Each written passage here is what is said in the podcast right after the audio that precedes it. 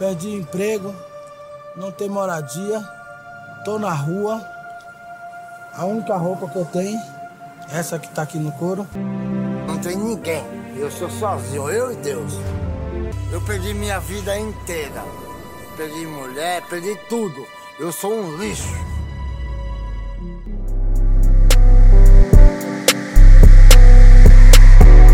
Quem são as pessoas que vivem nas ruas das cidades? Dados do governo federal apontam que mais de 50 mil adultos estejam hoje em situação de rua no Brasil, sendo a doença mental com o uso de álcool e outras drogas o principal motivo que leva o indivíduo a romper os laços familiares e ir morar na rua.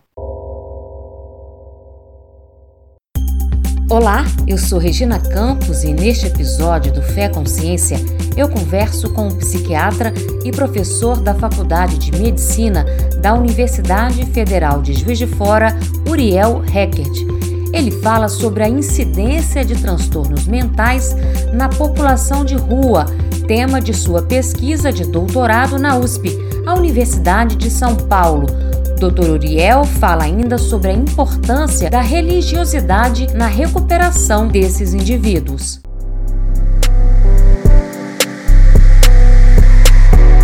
Doutor Uriel, o senhor, durante seu doutorado, estudou a saúde mental de um grupo de moradores de rua de Juiz de Fora e traçou um perfil da saúde mental dessa população. Como é que foi este estudo? Na época, a gente delimitou perfil dessa população, né?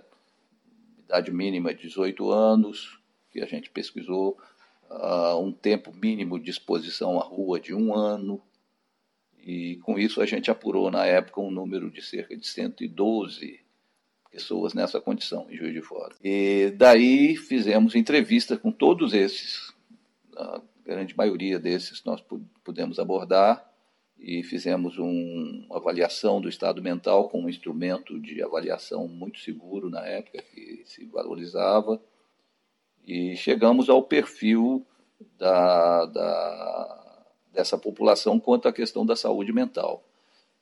Isso foi uma contribuição para as políticas públicas em Juiz de Fora, que muitas vezes é, veio o morador de rua como apenas uma consequência de aspectos econômicos. Não é só. Os aspectos econômicos, habitacionais, sociais são muito importantes. Mas há o componente de saúde mental envolvido também junto a essa população. Seria a maioria do, da causa, não? Olha, a grande maioria está vinculada à questão de uso de álcool e drogas. Essa é a grande maioria. Apenas os 10% conseguem escapar disso morando na rua porque é muito penoso. Até porque a vida na rua é muito penosa. Né? E o álcool e a droga é um instrumento de, de adaptação, de sobrevivência em muitos aspectos. Né? Eles tinham uma família, tinham um núcleo familiar onde eles poderiam voltar caso se livrassem da droga? Alguns sim, alguns não. Alguns vão para a rua porque já estão numa situação de, de dependência química tão radical, e de alienação social, parental, que acaba não tendo como sustentar um vínculo familiar, um vínculo relacional. E a rua é um espaço público, aberto, propício ao uso de drogas. É? Outros vão para a rua por outros motivos: desemprego, falência de uma relação amorosa, é, outras características de personalidade e acabam na rua se envolvendo com a droga, porque a oferta é muito grande, as oportunidades são muito grandes e até como um mecanismo de sobrevivência, de adaptação, a pessoa acaba é, aderindo ao consumo e acaba caindo numa dependência. Né? E você observou dessas pessoas que foram entrevistadas alguma eh, vontade ou disposição de mudar aquela situação, de se livrar desse vício, por exemplo? Sempre há, sempre há. E aí é interessante é, chamar a atenção para os recursos que eles mesmos apontam como possíveis suportes para que eles deixem a vida na rua. Primeiro, família. O vínculo familiar é muito importante. Tem que ser refeito. Se, se há um rompimento grave do vínculo familiar, isso compromete muito. O segundo aspecto é a religiosidade. Todos eles têm expectativa de que Deus abra um caminho, Deus coloque uma oportunidade, é, encontre um grupo religioso receptivo. A expectativa em torno da fé é muito importante. Todos têm uma abertura extremamente grande para a questão religiosa, recebem muito bem qualquer ajuda que venha, ainda mais se trouxer um prato de comida junto. Né? Mas tem uma expectativa grande de que algo sobrenatural aconteça, algo maior aconteça, que quebre aquela rotina, que tire daquela condição deprimente e abra uma nova perspectiva de vida. Por isso, a gente acha que a religiosidade tem que ser valorizada no trabalho com essas pessoas, tem que ser trabalhado isso de uma forma construtiva, porque é um, propulsor muito bom, um possível instrumento de mudança é? e de uma nova oportunidade de vida.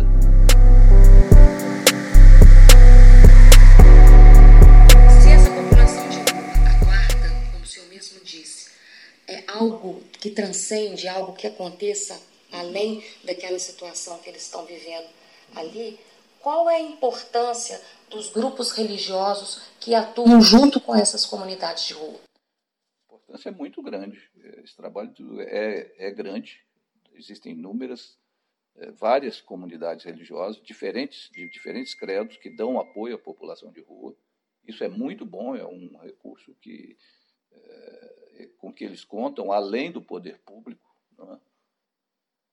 E esses grupos oferecem a eles, além da comida, além do banho, além do, da roupa, uma mensagem de esperança, que apontam para a transcendência, para um poder superior, para uma possibilidade de transformação de vida. E, com certeza, cada um de nós conhece pelo menos um caso em que isso aconteceu, não é? pessoas que foram resgatadas da situação de rua, como encontrar um novo direcionamento de vida, encontrar um novo propósito de vida, uma crença que os motivou a uma nova é, iniciativa construtiva de mudança. Eu acabei na situação de rua porque eu comecei a ficar nos bairros rodando, mas uh, ali eu estava vendo muita gente que me conhecia, Aí juntava vergonha, depressão, porque no momento do uso da bebida e, do, e das drogas mais pesadas, que no caso eu cheguei a cair no crack mesmo, aquele momento ainda estava bom, mas quando passava, né, todo usuário sabe diz que vinha aquela depressão profunda e aí dá aquela, vergonha, aquele nojo de si próprio, onde a gente se pega desejando até a morte. E aí eu me encontrei num lugar escuro e ali chovendo, muito escuro à noite, eu comecei a pensar que ali era o meu fim. Eu teve um momento que eu estava sentindo muita dor e eu dei uma madornada naquele local ali. Quando eu voltei a mim, tinha uma barata enorme passando em cima da minha barriga. Eu falei, meu Deus, aqui é o meu fim. Mas aí nesse momento que eu olhei, eu vi aquela barata. Eu olhei para um lado, tinha um rato também de todo tamanho. E muita dor. Eu vi que eu ia, estava mesmo ali, era, aquele, era o meu último dia de vida. Aí uma voz, né, que eu creio que foi o próprio Espírito Santo, me, me tocou ali, que deu para fazer uma oração. E naquele momento eu arrastei mais um pouco para o fundo ali do canto da marquise que eu estava e fiz uma oração a Deus. Falando com Deus, se Ele me tirasse daquela vida ali, me desse pelo menos mais uma oportunidade, que Ele já tinha me dado várias, né? Eu fazia um compromisso, um voto a Ele, que nunca mais vai abandonar os caminhos dele. E aí foi que a minha história mudou, porque dali eu fiz essa oração, eu lembro muito bem que eram umas 4 horas da manhã, e nas 6 horas da manhã eu já saí andando daquele lugar, eu ia voltar para onde eu estava, mas algo me parou ali e falou, você não me pediu ajuda. Eu sentia nitidamente um, uma força maior, que eu creio que é o próprio Espírito Santo de Deus. E ali eu saí sem rumo para outro local que eu não, nunca tinha andado antes, e andei mais ou menos 6 quilômetros, né, sem saber se eu ia, e me deparei num lugar né, onde apareceu ali um socorro, né, né se eu não, não, não, tivesse conhecido a Deus, não tivesse buscado a sabedoria né, de Deus para estar onde eu estou hoje, é, eu ia continuar naquela vida, eu creio que eu não estaria nem aqui mais. Né? Ninguém sai de uma situação é, extrema assim de miséria, como é a vida na rua, sem apoio. E o senhor acha que esse apoio da, da religião é o apoio primordial, assim, vamos dizer assim, que é o, o único que vai conseguir tirar essa pessoa dessa situação de rua, do vício? Família e, e religião. Família e fé.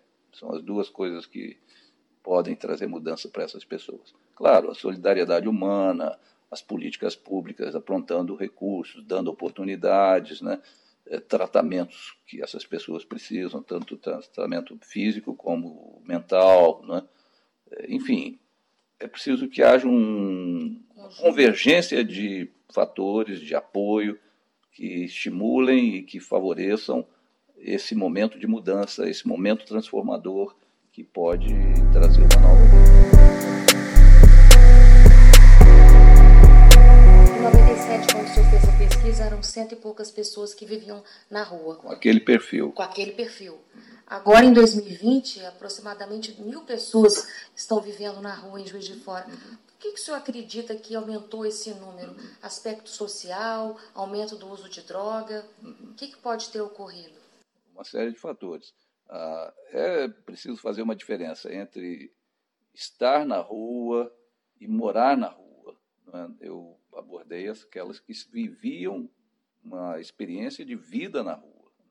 Muitos hoje passam na rua, estão por momentos, por circunstância, por até oportunidades, né? porque a rua oferece algumas vantagens também. Né? Então, eu acredito que é uma, situação, é uma população muito complexa, não dá para generalizar. Eu acredito que esse número cresceu também por inúmeros fatores, não só a crise econômica que o país passa nos últimos anos piorou condição de habitação, de vida pessoal, né, de desemprego, tudo isso contribui.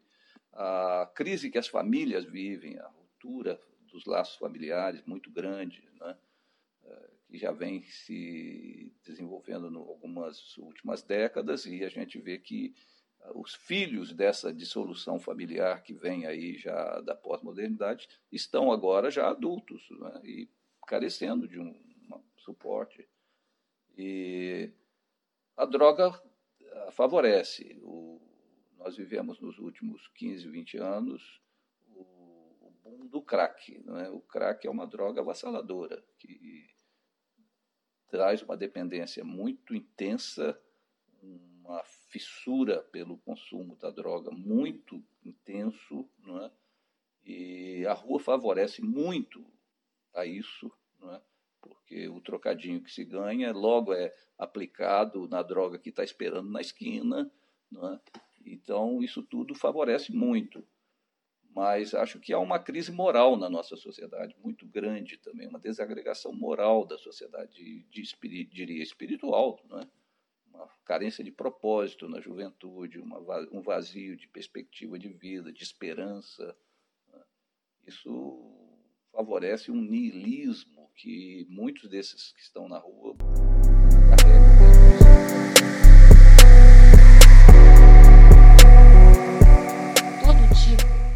Religiosidade ajuda essa pessoa que está numa situação de sofrimento? É preciso que a religião traga esperança. Né? E o sistema de crença tem necessariamente uma consistência interna que dá sustentação, que o faça é, compreensível, palatável, aceitável, né? Mas também que mobilize é, sentimentos, envolvimento pessoal. A fé é algo além da racionalidade, é algo que traz um envolvimento de, de, de emoção, de compromisso, de vida. Né? uma fé assim, com essa consistência, é muito importante.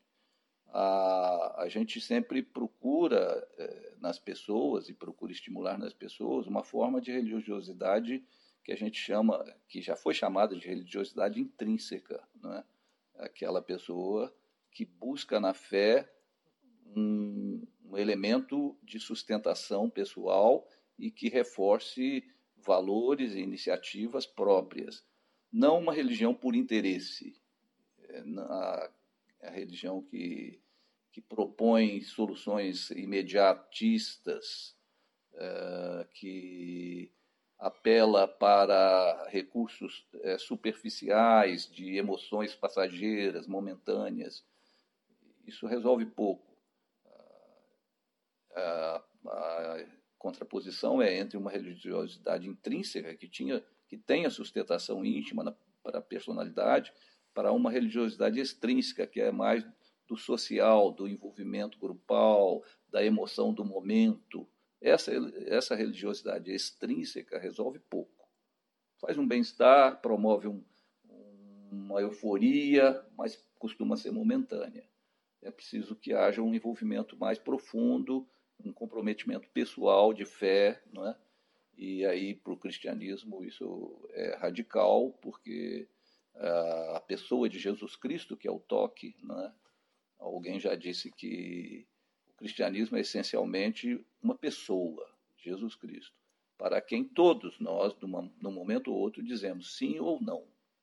Poder dizer sim para essa pessoa, estabelecer um vínculo pessoal com Jesus. Isso é radical, isso mobiliza forças, isso acende a esperança, isso mostra uma perspectiva de vida eterna.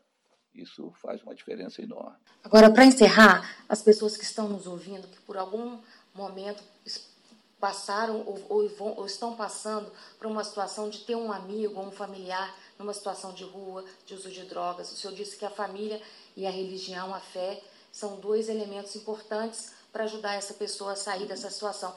O que, que o senhor tem a dizer para essas pessoas? Eu acredito que, em primeiro lugar, superar traumas e ressentimentos e mágoas muito profundos que são nessa trajetória de distanciamento.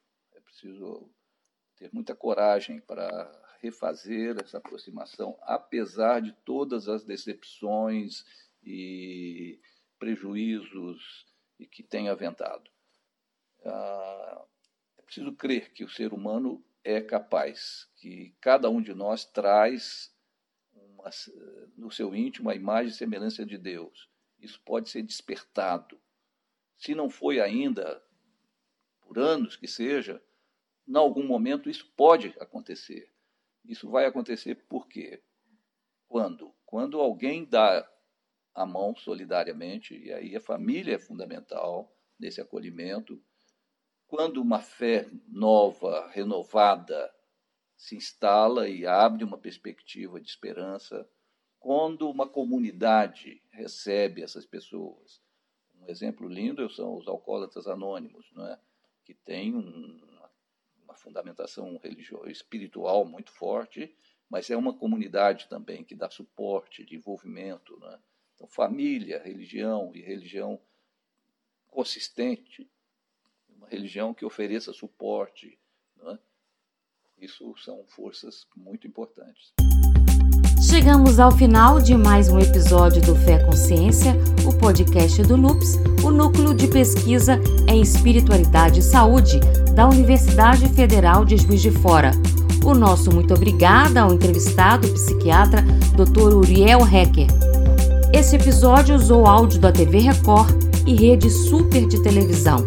A edição é de Carolina Leonel, produção de Paula Mata e Davi Barroso trilha sonora de Romário Rodrigues. Até o próximo episódio.